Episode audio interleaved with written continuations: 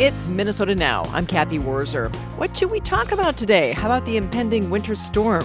It's due to be a whopper. Meteorologist Sven Sundgaard has the latest. We'll hear from a lawmaker spearheading the efforts to legalize sports betting and recreational cannabis in Minnesota. He'll join us during a committee meeting.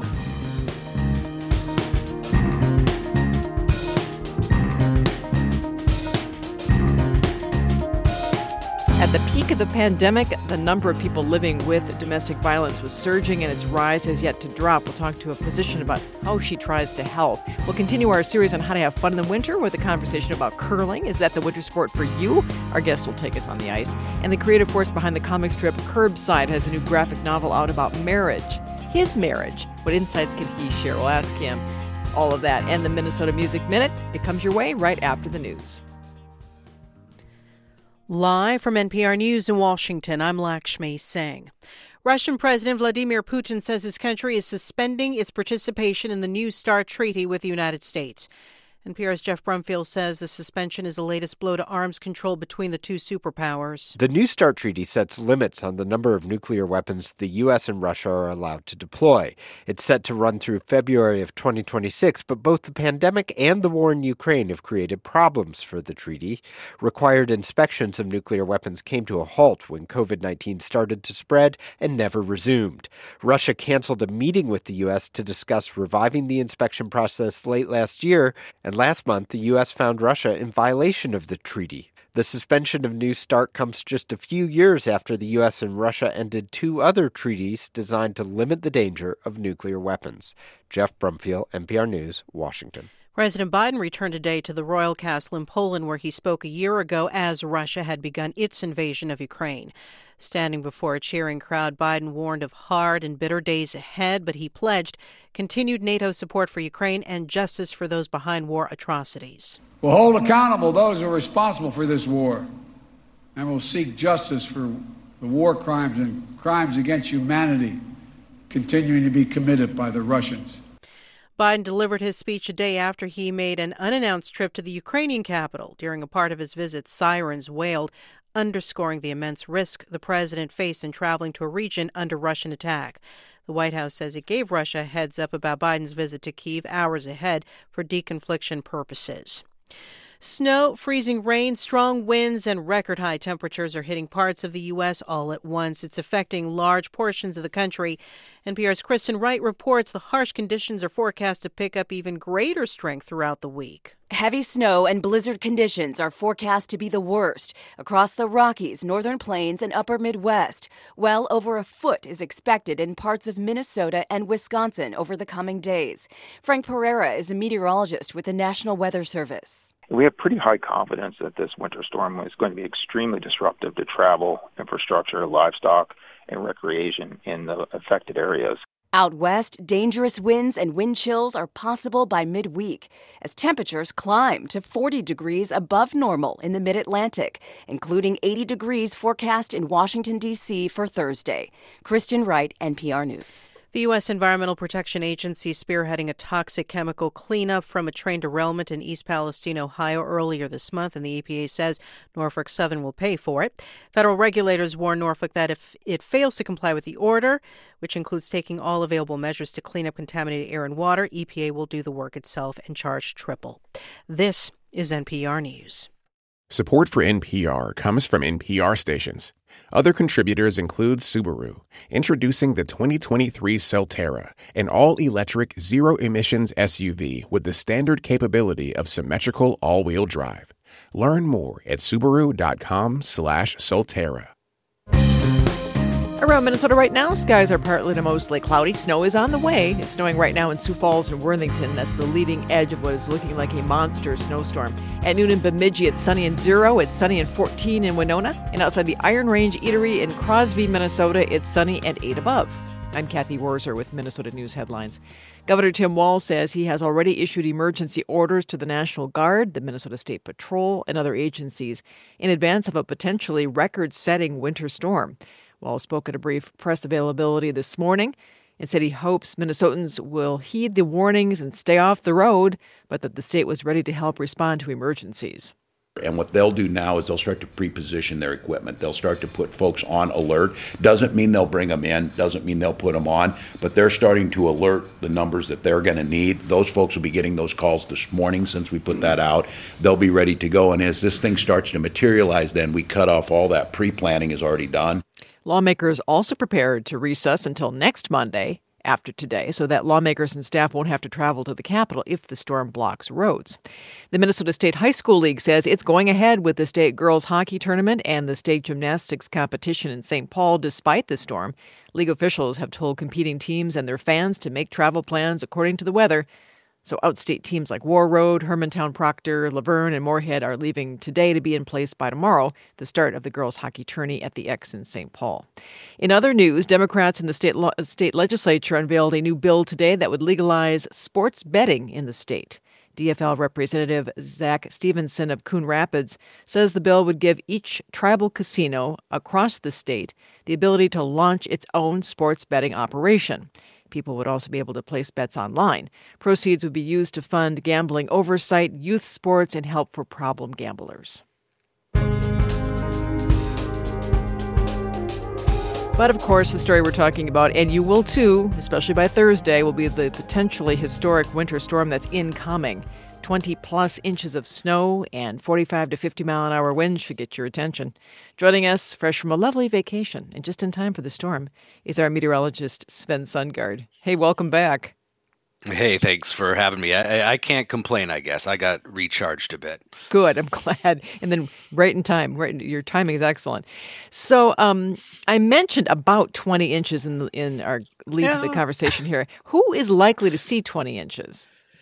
You know, the Twin Cities is uh, in the thick of that. It could be us, uh, anywhere from Marshall to Glencoe, you know, Mankato, Rochester, and the Twin Cities. Really, we are in the bullseye of this system. And it's going to be a range of, on the low end, in that heavy swath, maybe 14 inches. That's still very significant, but there could be some isolated spots that get up to two feet. So that's kind of the range we're dealing with here. And it's going to depend specifically on the ratio of snow to water. This is not going to be a 10 to 1 event.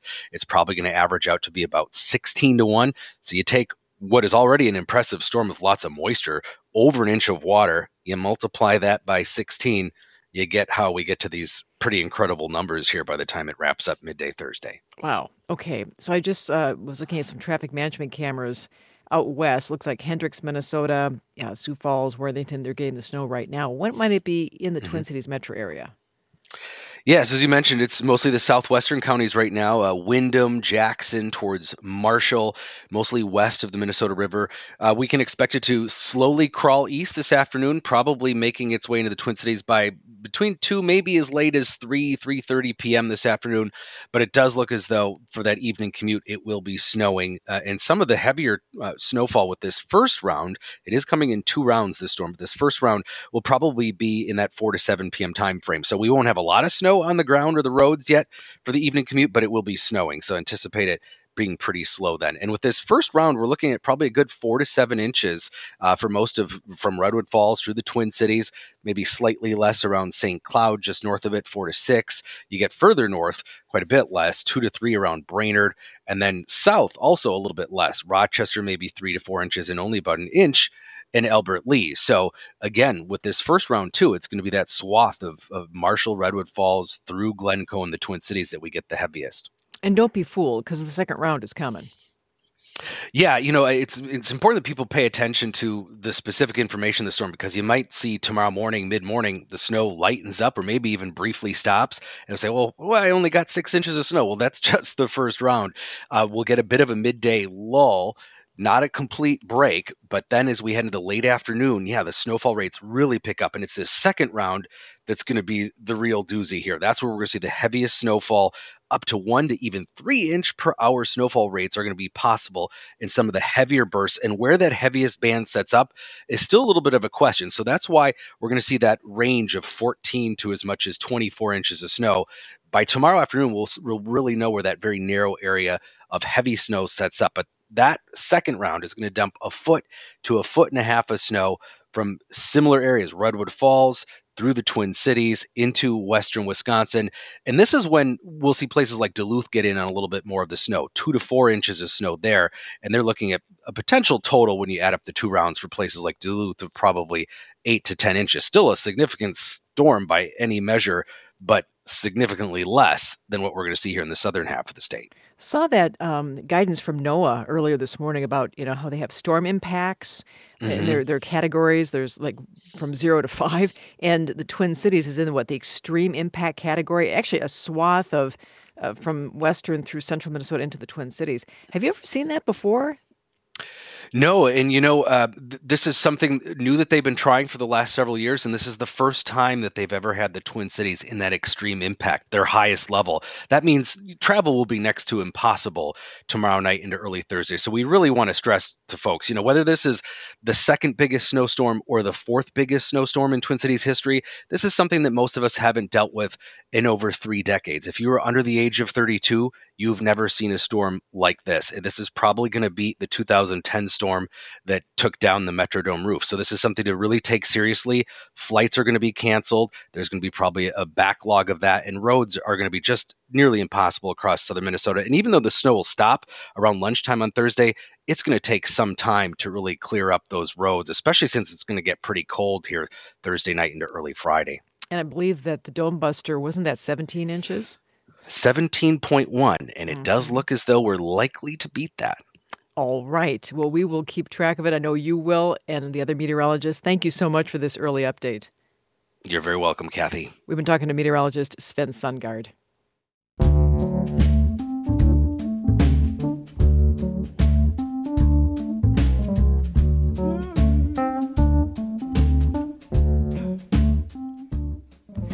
Time for our Minnesota Music Minute. This is the song You Ought to Be Satisfied Now by the Twin Cities musician Jonatha Brooke. You can find more of Jonatha's music at jonathabrooke.com.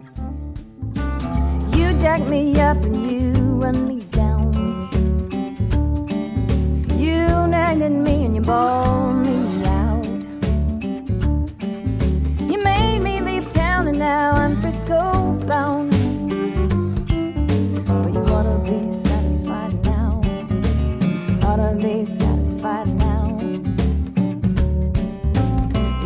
My silver, you took my gold.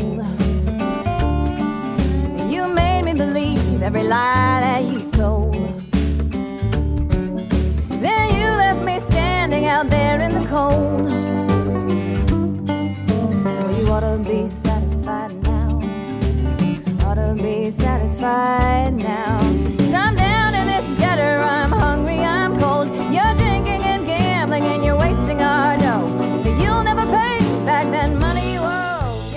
1212 here on Minnesota Now from NPR News. I'm Cathy Wurzer. At this point, we all know that there are countless effects of the pandemic that started in 2020. Have you heard of what experts are calling the shadow pandemic? It's the sharp rise in domestic violence that's taken place all over the country the past few years, and it's a very real safety concern. We have Mayo Clinic family physician Dr. J. Cherie Allen back with us to talk about how she talks with patients who may be dealing with domestic abuse. So nice to hear your voice. It's been a while. How have you been? It has been a while. It's so great to be here with you again, Cathy. Thank you. Thanks for thanks for finding the time here.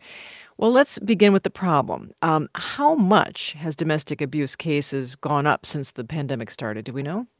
Yes, uh, we do. We have some numbers. So I think the first thing uh, to understand when we're putting this in context is that uh, domestic violence is often underreported. So as alarming as the numbers are, you know, the problem, the magnitude of the problem may actually be even more. But according to the National Commission on COVID 19 and Criminal Justice, they've seen an increase in up to 8.1% uh, following some of the lockdown orders in uh, 2020.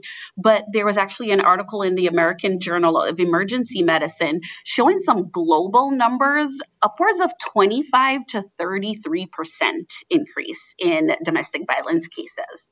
Is it because of the lockdowns that people had to they were they were stuck together in a sense? So we can't say because of the lockdowns, right? I think it, it had its place. Um, it, certainly was needed um, for public health interventions, but I think there were some unintended uh, consequences. You know, things like um, increased financial stressors um, due to the lockdown, increased childcare burdens, which we've spoken about, and this has been very well documented too. Childcare burdens. Um, also, thinking of loss of space um, with you know the people you are most at risk with, right? Leaving and going to work or going to school creates some of that distance and puts you in contact with other people where you're able to ask more readily for help. But now, if you're um, kind of all stuck at home, you're in a different situation. So mm-hmm. it's multifactorial. Are those numbers as high, even though the pandemic isn't uh, forcing everyone to stay home anymore? So, you know, data lags. And so, you know, now that we're kind of coming down from that, I'm curious to see what the numbers look like at this point. But data lags quite a bit. So we're still looking more at the 2020, 21, and early 22 data. What worries you the most about this rise in physical abuse? Mm. You know, I think I'm most concerned about victims being able to ask for help right? Asking for the help that they need and fearing what they are at risk of losing if they do ask for help. Because again, you know, we're thinking increased financial stressors, um, economic uh, stressors, job security has changed for a lot of people. I think there's uh, a lot more at stake. And so I worry that victims may think twice um, about reaching out. Now, you as a physician, you are um, you must report abuse when you see it. Um, I'm mm-hmm. curious about what what signs do you look for in your patients? Mm-hmm. So, from the physician side of things, when I have the opportunity to have patients in front of me, I ensure that I have a conversation directly with that patient, right? So even if it means we need to call in uh, an interpreter service, we need to excuse a guest or a, a, family member or a friend who's accompanied them to the visit and just have a private conversation. I think it's important to hear directly from a patient. If someone's always speaking up for them, answering questions for them, they're not making good eye contact, you know, even if you're doing your physical exam and you're like, oh, how'd you get this bruise here? Or, you know, um, I think those are the, the subtle signs that lead us to having a deeper conversation. But of course, not all abuse is physical, you know, yes. as you know. Yep. And I'm wondering then, how do you suss out uh, emotional abuse? Can you do that as a physician in just a, such a short time that you have the patient with you? It is. It's hard. It's possible, but it is hard. I think it's best um, and you know, shameless plug here for family medicine, but when you have the opportunity to develop a rapport with your patients and build that longitudinal relationship, they know you, they trust you, you've seen them in good times. And so you're kind of able to pick up on when something's off, um, whether it may be an issue of uh, domestic violence or not. Um, you can say, you know, you're not quite yourself today. Like, what's going on? Can we talk a little more? So you can, but it is, it's very hard. And it requires you asking the tough questions, even in an uncomfortable situation. You know, I'm I'm sure you have advice for folks who are currently in an abusive relationship and maybe they might be listening here today. What steps should they take? So I think it's a few things are important, right? If your life is in danger, um, you know, in the state of Minnesota, um, on average, the past few years, around 20 individuals are killed each year by intimate partner violence um, in this state. So um, this is a situation where you do need to speak up. So if your life is in imminent danger, you call 911, right? Like you call for help immediately. But there is um, there are also other really good resources in this state, specifically uh, the Minnesota Day One Crisis Line. And their number is 866 223 1111. So, giving them a call, they can help you to access some of the resources. So, not necessarily an emergency, but you do need help with a plan. Um, they can help you um, in that regard here in Minnesota. Um, we've all been in relationships where there are certain uh, uncomfortable flags. Something doesn't feel right, right? Mm-hmm. Um, yeah. What are some of the warning signs that people can look out for early on in a relationship to, to keep themselves safe? Yes, there are some of those signs, as you've mentioned. There's a good website to the hotline.org that I think does a wonderful job talking about a lot of this. But, you know, some of those, like always criticizing, always telling you that you're never doing anything right, you know, um, extreme jealousy when you're spending time either with friends or away um, from that individual and discouraging you actively from spending time with others. Um, and some of the insults, you know, the shaming, the demeaning, especially in front of other people, I think some of those big, big signs. And then another big one, controlling finances um, too in the home without any sort of discussion or taking into account your needs. I think some of those are some of those early, early signs to look out for. Kind of a personal question here, but how often do you deal with patients who are physically abused? Do you see it a lot? It varies. It it it varies. Um, you know, some of these cases, as I mentioned, I'm in the clinic in uh, family medicine. Many of these cases end up in the emergency rooms, um, oftentimes, and so my exposure there is is quite limited on that end. But helping patients to uh, regain traction in their lives as they start to reestablish um, their lives away from abusers, we see more of that um, in the clinic. Mm. And thank you for your work too. And thanks for the information. Yes, absolutely, absolutely. So again, please um, keep that number, record it, share it with a friend, or simply the website thehotline.org. I think does a great job um, outlining a lot of this. All right, appreciate it. Thank you so much, Doctor. Thanks for having me, Cathy. Dr. Jayshree Allen is a family medicine physician at Mayo Clinic and host of the podcast Millennial Health. You can check it out wherever you get your podcasts. Programming is supported by the Minneapolis Institute of Art, offering inspiration, community space, family fun, date nights, and galleries to unwind and relax. Everyone is welcome, always. artsmia.org. Say, coming up on the other side of this break, we're going to be talking to the chief author of a new bill that was introduced today in the legislature that would legalize sports betting in the state of Minnesota. That's been uh, an issue that the that lawmakers have talked about over many sessions. So we'll talk to this year's chief author about whether he thinks this bill could pass this session. It's 1222. Let's get a news update right now from Emily Bright. Hey, Emily. Hi, Cathy.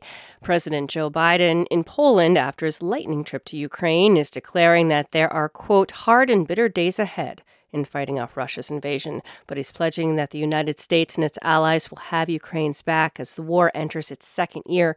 The conflict has left tens of thousands of people dead, devastated Ukraine's infrastructure system, and wreaked havoc on the global economy. The Supreme Court is taking up its first case about a federal law credited with helping create the modern internet. The law shields Google, Twitter, Facebook, and other companies from lawsuits over content posted on their sites by others. The justices are hearing arguments today about whether the family of a terrorism victim from California, who was killed in Paris, can sue Google for helping extremists spread their message. The case is the court's first look at Section 230 of the Communications Decency Act, adopted early in the Internet age, to protect companies from being sued over information their users post online. The companies say the law has encouraged the removal of harmful content. Federal environmental regulators have taken charge of the cleanup of the East Palestine, Ohio train derailment and chemical burn or, and ordered Norfolk Southern to foot the bill. The Environmental Protection Agency told Norfolk Southern to take all available measures to clean up contaminated air and water, warning that if it failed to comply, the agency would perform the work itself and seek triple damages from the company. and Minnesota, as well as much of the upper Midwest, is bracing for a historic winter storm that begins this afternoon and continues through Thursday. In Minnesota, a swath of the state that includes the Twin Cities, Marshall, Glencoe, and Mankato could receive 14 inches up to 2 feet of snow through Thursday. Duluth will see 8 to 10 inches. The snow will be followed by bitter cold Thursday night with temperatures in much of the state falling near or below negative double digits. We'll have more news at 1 on NPR News. Thank you, Emily. By the way, St. Paul just closed schools for the rest of the week. E learning days tomorrow and Thursday. There's a snow day on Friday. That's sent to parents in the St. Paul public schools via text. Just heard about that. I'm sure we're going to hear about more schools closing here in the coming days. Glad you're with us here. This is Minnesota Now. Well, if you wanted to bet on the Super Bowl the other weekend legally, you would have had to cross the border to Wisconsin, Iowa, or South Dakota. Sports betting is not legal in Minnesota, but the House Commerce Committee will consider a bill today that would legalize sports betting in Minnesota. There was a news conference about the bill this morning. DFL State Representative Jack Stephenson is the chief author of that bill. He's on the line right now. Welcome to the program, Mr. Chair. How are you? I'm well. How are you, Cathy? Good. Thanks for being here. Say, before we dive into your version of the bill, this issue's been around for a long while. It's gotten stalled along the way. Why is it important that Minnesota legalize sports betting when there are popular apps and websites available like DraftKings and FanDuel? Yeah, well, the issue is that uh, uh, all of our neighbor states and 30 states overall have legalized sports betting. This is an issue that's been coming across the entire country that people would like the opportunity to do here in Minnesota. And in fact, people can do it illegally in Minnesota right now very easily by using offshore uh, websites. So we want a safe, legitimate market here in Minnesota, in Minnesota that has consumer protections and that treats the issue of problem gaming with the seriousness that it deserves. But if you legalize it to deal with problem gaming, isn't that enabling the behavior? Well, I think the issue is that problem gaming is going to happen uh, regardless, and it, you can either be honest about it and deal with it in an appropriate downstream uh, way by uh, having uh, prevention, treatment, and education, um, and by having consumer protections uh, that enables us to exclude people who have prior problem gaming problems uh, from the program, or uh, we can continue with an illicit marketplace where people who have um, uh, issues with gaming uh, don't get the resources and help uh, they need. And frankly, there's a stigma around it, uh, and I'd rather be out in the open where we can deal with it more honestly. In the past, as you know, there's been tribal gaming opposition to sports betting, but a letter sent to you from the head of MIGA, the Minnesota Indian Gaming Association, seems to indicate support. Under your bill, would the tribes control sports betting? Is that how you get buy in? So we have uh, uh, an arrangement where the 11 sovereign tribes in Minnesota would each be offered a, li- a license uh, to operate sports betting. That makes sense because the tribes are the most successful, longest running, safest, most heavily regulated gambling operators uh, in the state of Minnesota. And, you know, when this issue first came uh, uh, to my purview as chair of the Commerce Committee, what I did was I, I traveled the state. I visited all 11 of the sovereign tribes in Minnesota. I talked to our professional sports teams. I talked uh, to the racetracks. I talked to the university. I talked to problem gaming groups. And I tried to build as much consensus as I can. And that's, I think, why we have a bill today that has a, a pretty broad level of stakeholder uh, support. I mean, you mentioned uh, the, the, the, the, tribes, but also Minnesota's professional sports teams. All of our professional sports teams uh, support the bill. Does the state get a cut of revenue under this bill? we would tax uh, the mobile sports betting at 10% of, uh, of net revenue. But it's important to understand that sports betting is a high volume, low margin business, uh, which means this isn't going to be a really significant revenue driver for the state. And that's not the reason to legalize sports betting. Uh, on average, this is going to generate 10 to 12 million dollars a year for the state. In the context of a 60 billion dollar budget, that's not a, a huge amount of money. Uh, what we will do with that money is is put it towards things that are kind of directly related. One, about 40% of the money generated by the bill would go to treat uh, and do education and prevention around problem gaming. Another 40% of the money would go to youth sports, in particularly areas that have uh, high levels of juvenile crime, because uh, we know that when kids are busy playing sports, they're not busy getting into trouble doing other things. And the balance of the money would go to fund the regulation and consumer protections that are necessary to make sure this is a safe uh, product for Minnesotans to participate in. So I notice uh, as I'm quickly going through the bill here, Canterbury Park and the harness track seem shut out of this deal. Why is that? Well, again, I think the issue here is this would be the most significant expansion of, of gaming in the state of Minnesota uh, since the tribal compacts were signed uh, about 30 years ago. And so when I put the bill together, the question was who makes sense to work with for this significant expansion. And I think the entities that have the most experience, have the most success, are the most highly regulated, regulated are the tribes. They're also geographically dispersed throughout the state, uh, in rural Minnesota and closer into the metro. So I think they make sense as a partner. Um, could there be a point though where Canterbury and the harness track are cut in on the deal at all, or is, are they completely out in the cold?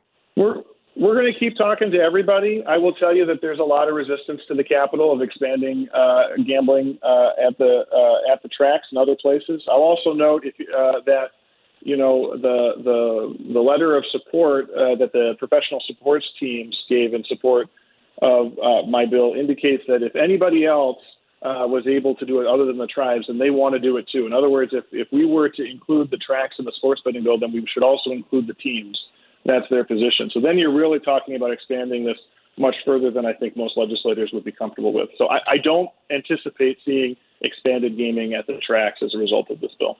So let me ask you last year, legalized sports betting stalled in the Senate. Are you pretty confident you have the votes this time around? You know, there's a lot of new faces in the Senate, so we got to have a lot of conversations, but I think we have good momentum there. My uh, Senate counterpart who's carrying the bill, Senator Klein, is working hard, uh, and I'm optimistic that it will get it done. I'd like to change topics for a moment because you're also the chief author of the bill that would legalize cannabis in Minnesota, recreational cannabis, and that was in the House Finance and Policy Committee today. One issue they came up was keeping medical and recreational marijuana separate. Can you speak to why that decision was made? So, we really want to keep a good medical program in Minnesota, and the reason for that is pretty straightforward. There are people for whom the adult market doesn't wouldn't work. One example is children. You know, there are uh, uh, children who have terrible seizure uh, disorders, for example, uh, that are effectively treated with cannabis.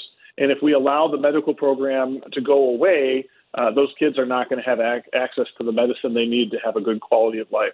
So it's really important for us to continue the medical uh, going into the future and, and make sure we stabilize it because in states that have legalized adult use cannabis, there have been some challenges for the continued existence of the medical program.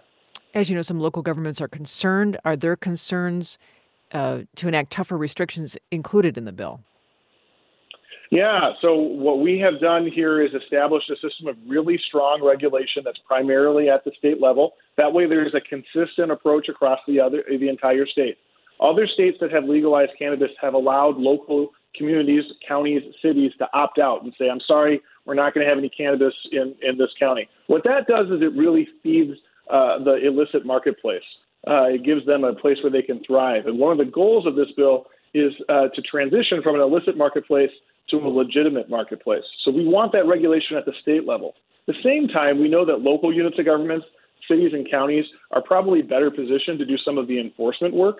You know, making sure that dispensaries aren't selling to kids, making sure that dispensaries aren't selling products that aren't uh, approved for sale by the statewide agency. So there's a dual approach here where the state does a lot of the uh, the regulation, and then we partner with our local units of government on enforcement. Some happening at the state level, some happening at the local level. Because there was the the mess uh, last year when it came to THC, and the state kind of let the local governments deal with it on their own. Would this put the existing edible beverage hemp derived THC producers out of business? No, it would not put them out of business. It would create a regulated marketplace around them that would solve some of the problems that have cropped up uh, since uh, that bill passed last year. So, for example, uh, we would move those uh, those edible products, the gummies, behind the counter in establishments uh, so to try and limit uh, youth access to it. But you know, these products have proven very popular with consumers and with businesses, and in fact, has been a really positive thing for a lot of our craft breweries, the local breweries that are offering THC infused beverages. So we're, we're not going to, that market is not going away. We just want to put some guardrails on it, some reasonable regulations and restrictions to make sure that we have safe products that are staying out of the hands of kids. All right, Mr. Chairman, I know you're busy. Thanks for your time here this afternoon. My pleasure. Anytime. Representative Zack Stephenson is the chief author of a bill to legalize sports betting, another bill to legalize adult use cannabis in Minnesota. On Minnesota Now this season, we're finding joy in winter with our series Winter Play. We're sharing stories about what brings Minnesotans delight during these long, snowy, and cold winter months. Finding joy this time of the year is a must for living in Minnesota, and we can't talk about winter in the state without talking about curling. Some call Minnesota the home of curling in this country. There are at least 23 curling clubs, and the sport is continuing to grow across the state. Jason Botterill understands the draw of the sport. He's the board president of the Dakota Curling Club located in Lakeville. He's on the line. Hey, Jason. Hi. How in the world did you get started curling? I got into curling almost by happenstance. the club in Lakeville hosts our local high school teams. And my wife, who's a teacher, happened to have one of the students participating in that program come through her class and mention it. I've always liked watching curling on TV during the Olympics and things like that.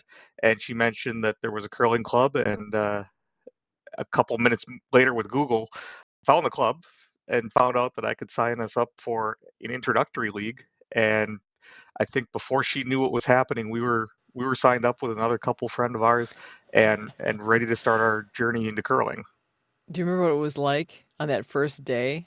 It was uh, exciting. It was intimidating, but we were welcomed in so graciously that we felt comfortable almost instantaneously. Uh, but like learning anything new, it was certainly something that we had to take our time with, but we had fun almost instantly. You know, I've done curling once. I went to the St. Paul Curling Club for a story, and I remember getting on the ice and I fell so many times. I had bruises up and down my from my hip to my ankle bone. I just thought I just was it was horribly embarrassing. Did you have that same experience or am I just a klutz? Every single person who has ever curled for any extended period of time has fallen and anybody who tells you differently is lying. Okay, good. It just is a fact of life. what equipment do you need? If you're just starting out and you were showing up for your first introductory class, typically you just need something that will keep you dressed appropriately for the temperature in the ice shed, around 40 degrees, so a really nice temperature, especially in a Minnesota winter, and a clean pair of, uh, of athletic shoes. That's everything that you'd need to get started. Clubs will provide the rest of the equipment. But as you get into it, if you want, uh, you'd be looking to pick up your own set of curling shoes that are specially designed for curling and a, and a broom. Okay. Now, what kind of person would do well at curling? Just about anybody is the honest answer. I do a lot of the instructing at our club, and I've found that the people that take to curling the easiest, the only common thread that I found, they tend to have a background in either uh, dance, what yoga, or gymnastics are the three things that people have pointed to that really Oh, have allowed them to excel. I can see the gymnastics, given given uh, how you have to kind of drape yourself on the ice in a sense as you're Yep. throwing the rock down. Is that called? Is that right? The rock. Yep, the rock or stone that they're used pretty much interchangeably. Okay. As you're as you're kind of um, gliding it down the ice, it seems like you do need to be pretty uh, lithe. You know, to you have to be pretty flexible. And that's uh, one of the wonderful things about curling is even if you can't uh, get yourself folded up like a pretzel and get down on the ice like that, uh, there's a ways that you can curl from a standing position and allows people from all walks of life, all ages, all all different abilities to come and experience this sport, you know, for a lifetime. How has curling changed the way you embrace winter? Well, you know, we uh, we know that winter is long and cold in Minnesota, and if we don't look forward to it for some reason, uh, it's going to be pretty miserable, of course. And so, prior to getting into curling, we would typically look at the winter season as board game season. We'd stay inside and we'd play a lot of board games. Now we go out, we are much more social.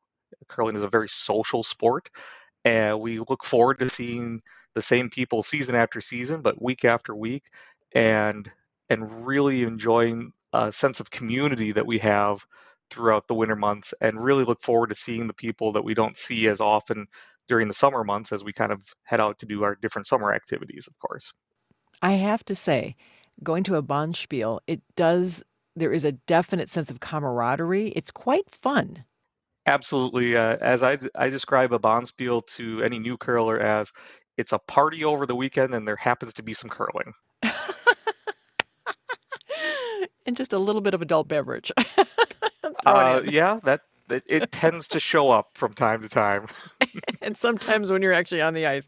That's nice. Um, what's your advice for someone who has, as you say, you watched it during the Olympics, and a lot of people do, and then they get really fired up, especially watching the Minnesota guys, you know. Um, and they, they look at this and they think, ah, I want to give it a shot. What's, what's your advice? My best advice is come on out and try it. We offer Learn to Curl classes, which are a two hour introductory class. to take somebody who's never even seen the sport of curling, even from that point to having fun in two hours or less, I would say we've got a 100% success rate in that goal of everybody at the end of it is at least having fun with it. And from there, you can kind of take it as far as you want. If you want to go and, and compete and play in the Olympics, there's paths to get there. If you want to get together uh, your family or your friends and have something that gets you out of the house and and meet new people over the course of the winter, you can turn it into really a very social outing, and it's a lot of fun that way. By the way, what do you love about curling? I love the people. There are those that know me that would say that I love the competition more, but really it's the people. All of the support, the camaraderie, and the friendships that we've made becoming part of this community and knowing that the curlers that you find not only in our club but across the state, across the country, we're all so like-minded in, in welcoming on all comers that it's it's a huge community to be a part of almost overnight and it's such a wonderful feeling to know that you can go to just about any club anywhere and feel just as welcome as you are at your home club. Now the people are great, but when you watch curlers like say John Shuster and his team, I mean there is there is some intensity on the ice, right? And and I, I don't understand the game very well, but I mean they they look like they're looking for angles, and you've got to you know you've got to throw the rock down there just in a certain way. Is that kind of a fun part of the deal too? Absolutely, it's like a lot of other uh, sports like billiards or like golf in that there's ways that you're looking to execute things, and if everything went perfectly exactly how you wanted to go every single time, quite frankly, it'd be a pretty boring sport. It's really about figuring out how do you make the best out of the situations that are imperfect and trying to figure out a way that you can out strategize and outthink and out execute your opponent. It's not simply about being a bigger, faster, stronger athlete. There's so much more to the strategy aspect of the game that it presents challenges to people not only on a physical level but also on an intellectual level to make it much more of a well-rounded sport. There's a lot of finesse to it. Absolutely. And by the way, do you have to be of a certain age or can you be uh, a more seasoned individual and still learn? There is no age limit whatsoever. Uh, in fact, the Guinness World Record for world's oldest curler is north of 100, and she's still going strong up in Canada. what? All right. Yep. There's hope for me then. All right. Jason, it sounds like an awful lot of fun. I, I might have to get back out and give it another shot come on down and see us, and we'll make sure it's a fun time. Jason, thank you for your time today. Thank you very much for having me. It's been a blast. Jason Botterill is the board president of the Dakota Curling Club in Lakeville. Now, this weekend, there'll be a number of curlers gathering in Mapleton, Minnesota for the Mixed State Championship. That's at the Heather Curling Club February 24th through the 26th. It's 1242 here on Minnesota Now. Well, I tell you what, it is time for a little bit of music. This is where we throw open the doors to the studio. Other DJs pick the music we listen to. Today, we're going to hear from Lady J. She's the host of the show Songs of the Soul on community radio station KFAI, featuring blues and soul, R&B, funk, and jazz. She's fantastic. She always shares the story behind the band. So let's hear what she has to uh, play for us today. Cathy, you're going to love this song. It's from 1967 and is by a band that was intended to only be a studio band for Stax Records. However, their popularity grew as Stax Records grew, and there was no holding back the Bar-Kays. They worked behind performers such as soul man Otis Redding and blues great Albert King. What you're going to hear is their breakout hit Soul Finger. nice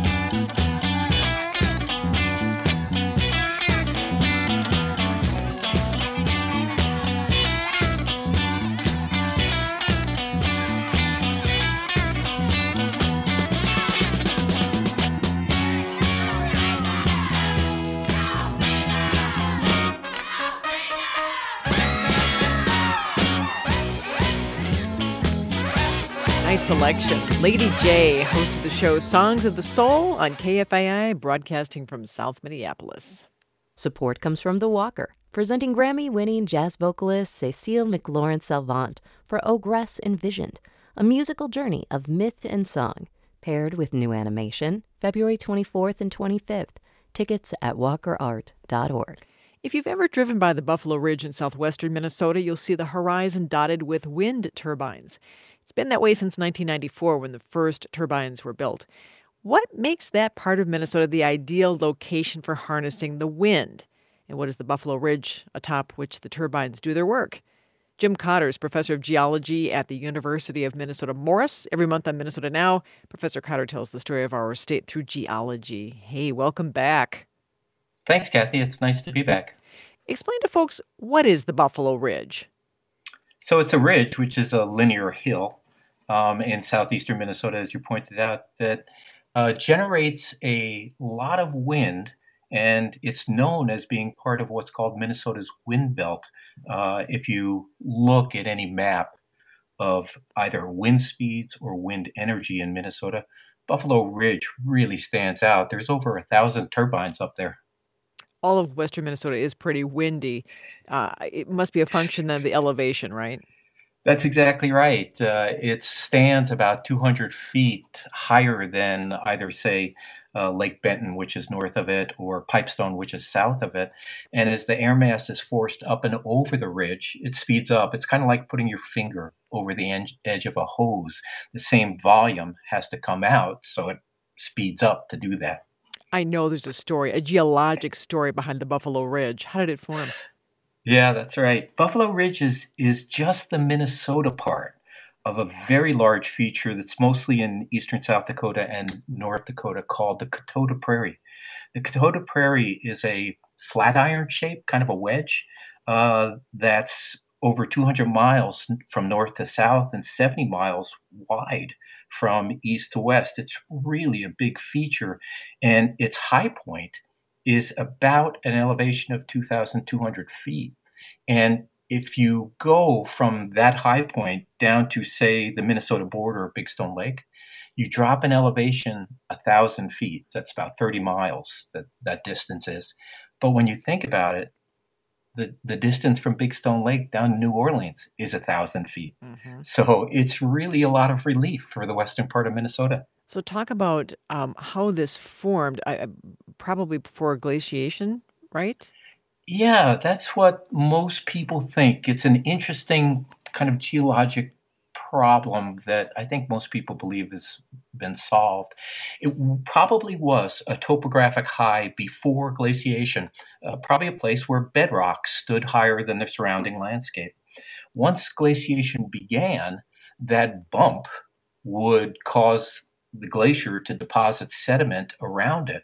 And over time, it built up enough material that it was large enough to actually split the glacier in half. And so a portion of it goes down the Minnesota River Valley uh, in western Minnesota, but the other part goes down the James River Valley in South Dakota.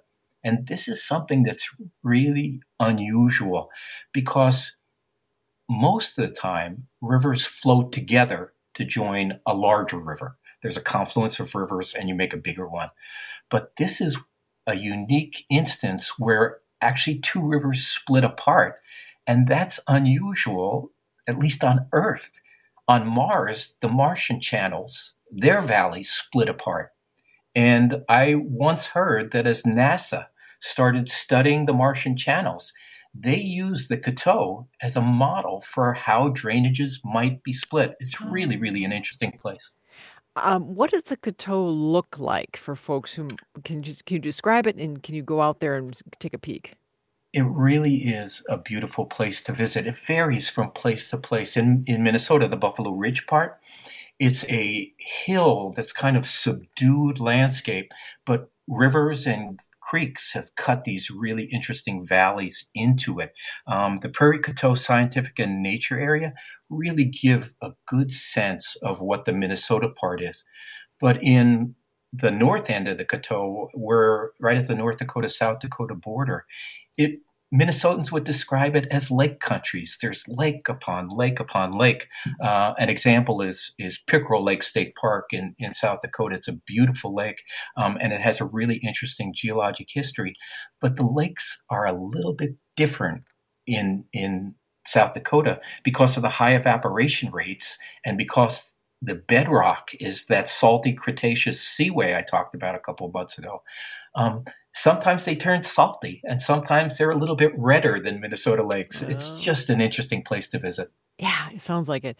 Well, I appreciate your time here, Dr. Carter. Cotter, thank you so much. You're welcome, Cathy. Jim Cotter is professor of geology at the University of Minnesota Morris. It's 1250 here on Minnesota Now. Here's a question for you. How does marriage define a relationship? St. Paul based cartoonist Rob Kirby wrestles with this question in a new graphic memoir, Marry Me a Little, about his experience marrying his longtime partner, John. The two got hitched back in 2013, just after gay marriage was legalized in the state of Minnesota. Rob is best known for his comic strip Curbside, which ran in dozens of LGBTQ and alternative papers in the US and Canada from 1991 to 2008. His new book is out today. We get to celebrate together. Hey, Rob, welcome to the program. Hey, hey thanks for having me. I'm so pleased you could be with us. It might be kind of tough for some younger folks to imagine, but there was a time when gay marriage was a really contentious political issue uh, the vast majority of folks support it nowadays. Talk about what, what what was it like to live in the environment, uh, especially prior to 2013. You know, politicians would fight about this issue on uh, in debate. It um, it got really contentious. How do things feel different now, 10 years later? Well, yeah. I mean, back then, marriage rights. To be honest, I wasn't really on my radar that much. It's simply I think it's my fatalistic streak talking. I just didn't think it was really going to happen, even though it was slowly brewing. And um, when it suddenly began to happen, you know, when it, in state by state, with Minnesota in 2013 being number 12, which I, we were very proud of, and then nationally, just a couple of years later, being legal throughout, you know, the country. It was a whirlwind and a huge cultural shift, and I I am very happy that younger people, for younger people now, it seems like a given. I mean, you know, we'll see what happens in the future, but for now, things seem fairly secure, I think. How has your relationship and the idea of a successful marriage evolved over the years? Well, I mean, I think I talk about it um, in the end of the book. Uh, you know, I I, I kind of sum up that uh, it's a collection of you know little things and big things and arguments and quirks and private jokes and doubts and commitments and work and play and joy and grief. Yeah. Um, it uh, that sums up to me what a relationship is. It's it's an accumulation of so many things, emotions and and occurrences and events, um, both in your purview and and without. And um, I hadn't pre-written any of that when I wrote that part of the book at, at, at in early or in the winter of 2022. I was wrapping up the book, um, but um, I was just trying to distill it all into like something simple, uh, something easily um, imparted, and that's what I came up with. And to me personally, for John and I, we've made it through, and that's something to celebrate. And that's marriage license or no marriage license. I like the way you describe it. And then you have a phrase at the end of the book, too day to day life stacking up into years gone by. It's really beautiful. And it does, it does Thank you. really um, reflect that, you know, uh, what marriage can be. You, you also write, you've been called unromantic, but you know what? I mean, writing a memoir about your love for someone feels really quite romantic. Why did you want to put yourself and your partner on the stage that a memoir creates? Well, I think I wrote about my experience through a personal lens because that's how I roll, you know, as an artist, a cartoonist, um, you know, and I think a dry historical account could definitely work. But I think um, any story is more interesting and more relatable when you personalize it. And um, I was writing more from a sense of ambivalence towards marriage at the outset um, rather than a starry eyed sort of romanticism. But I think I my attitude in the book progresses from that ambivalence to a kind of wholehearted acceptance, um, especially when I was standing in the lobby of the government center with uh, a, a, few near and dear ones around us, pledging my vows. I mean, I got really caught up in the moment. Marry Me a Little, of course, is also the title of a, charming and bittersweet musical review that features songs by Stephen Sondheim. I'm sure you know about it, right? Two singles yeah. share a Saturday night of very sweet fantasies about relationships, and uh, they never leave uh, their solitary apartments. So, how does did you did you deliberately want to use that title given the, the Sondheim musical? Yeah, I mean, it, it, was just that because it's such a rich song, it has so much emotions. Like, what else? Again, my ambivalence and John's ambivalence about marriage, we just weren't really sure. Like, if we it was something we really needed to do, uh, it just it just summed it up best. And I just borrowed it. You know, thank you, Stephen Sondheim, for writing that amazing thing. And I hope that's cool that I borrowed your title. Um, it just fine. said it all, didn't it? Yeah. One of the challenges in writing a memoir is, is uh, succumbing to doubt. Is my personal story interesting enough to hook readers? You know, did that pop up for you? No, because I think that this, uh, and, and this, my experience has borne out, this out. Marriage and weddings are, they are things that people have deep feelings about mm. and ambivalences about and everyone has a story. You know you've even if you're not married you've been to a wedding or you have you have loved ones that have gotten married. Um, it is it is an endless source of fascination and and you know that's why i i even put in um, some stuff about marriage from movies because I, in in movies and popular culture it is heightened. It's it's it's it's there's drama inherent in, in in a wedding. And they just of course play that up for farce or drama.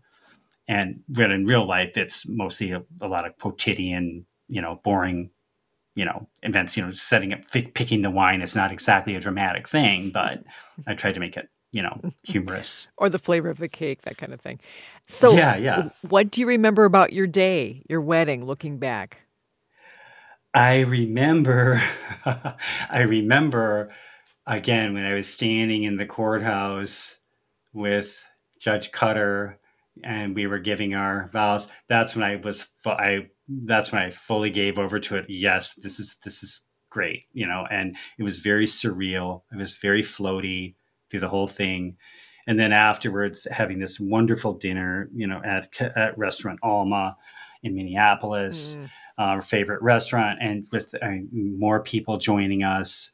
Um, it, it, was just it was a wonderful day, and and it's very special, and it was a really nice way to ritualize um, our relationship. You know, cement it. You know, even though I will I, again, wedding uh, the wedding was great and all that, but our relationship was solid anyway. This just kind of like was kind of a public affirmation of it a performance, maybe, if you will. Perhaps. It was, yes. it's a lovely book, Rob. Well done. Thank you so much. Oh, thank you for having me. I appreciate it. Rob Kirby is a St. Paul based cartoonist and the author of several books, including Marry Me a Little. He'll have a book reading, signing, and interview at Magers and Quinn Booksellers, 7 p.m., March the 16th. You can register on the Magers and Quinn website. Ah, Thank you so much for joining us here on Minnesota Now. That was quite a program. It always is. We appreciate you tuning in Monday through Thursdays here on MPR News.